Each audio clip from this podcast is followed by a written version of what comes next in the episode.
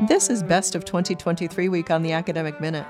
I'm Dr. Lynn Pasquerella, President of the American Association of Colleges and Universities.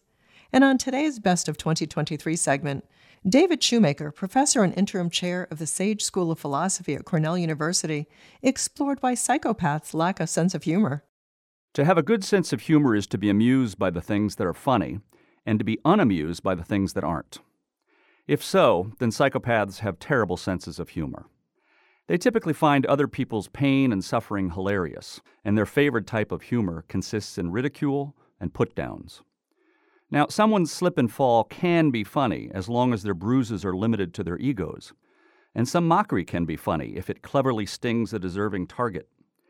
But if a child cracks her head open on the ice, or if some mean spirited bit of ridicule causes serious psychological trauma, well, the humor's gone. And yet, psychopaths continue to find these misfortunes amusing. There are also plenty of funny things they don't recognize as such. For example, they don't engage in or understand self deprecating humor, as it makes no sense to them to admit imperfections. But self deprecation is actually a healthy coping strategy for dealing with life's curveballs, a style of humor which generates sympathy from and bonding with others, and it's positively correlated with well being.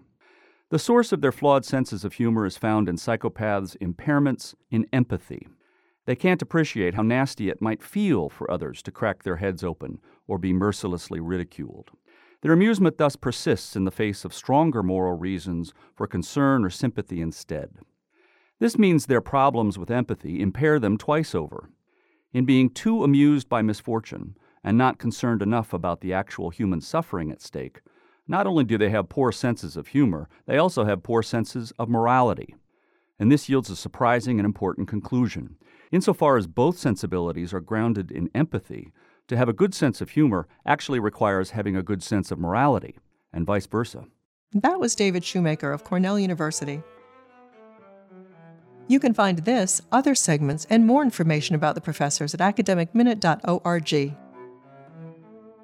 Production support for the Academic Minute comes from AAC and U, advancing liberal learning and research for the public good.